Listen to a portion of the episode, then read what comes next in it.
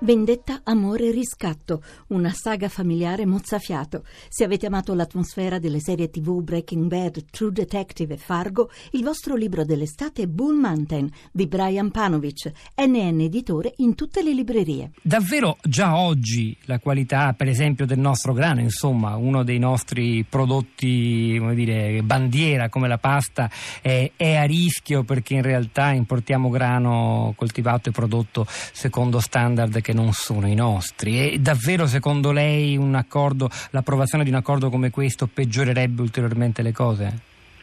Secondo proiezioni che sono state fatte con l'approvazione definitiva del CETA ci, sarebbe, ci sarà un, un, la quantità di grano duro che verrà importato dal Canada potrebbe triplicare addirittura e il grano duro che viene dal Canada presenta quelle problematiche che sono state evidenziate dalle, da, dagli ospiti che mi hanno preceduto, in particolare da Codiretti. Ora, il, secondo me bisogna chiedersi a chi giova questo, questo trattato di libero scambio e, e, sostanzialmente quale modello agricolo favorisce, il modello agricolo e agroindustriale. Ovviamente giova a quelle grandi aziende che eh, muovono le materie prime da una parte all'altra del pianeta, come i grandi pastifici che si avvalgono dell'utilizzo del, del grano duro che viene dal Canada eh, che fanno un po' di agricoltura mh, basato sulle monoculture, che quindi hanno un tipo di modello agricolo che in realtà è quel modello agricolo che mh,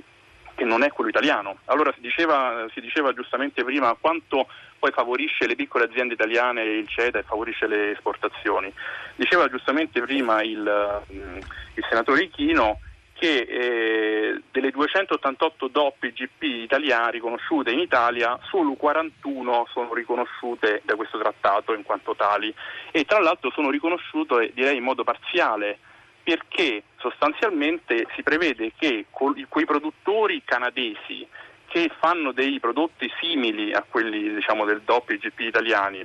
e che magari hanno un nome diverso, tipo il famosissimo Parmesan che richiama il parmigiano reggiano, potranno continuare a farlo e quindi diciamo, non c'è questa grande tutela per quelle poche GP DOP che sono eh, riconosciute. Poi c'è un altro tema gigantesco che eh, il Canada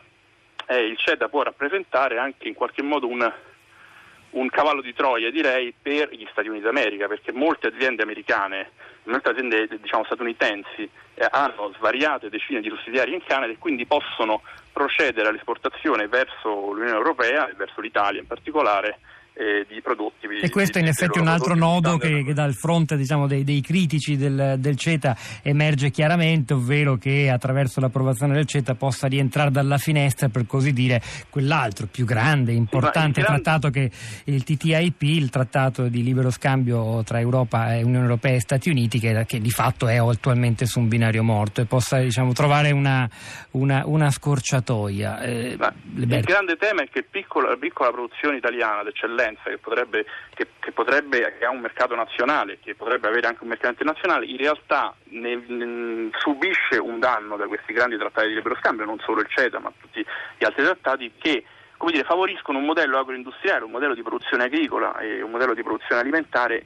fatto di un altro tipo, dominato da grandi aziende che fanno delle enormi economie di scala e che quindi in qualche modo abbassano anche lo standard della qualità del cibo.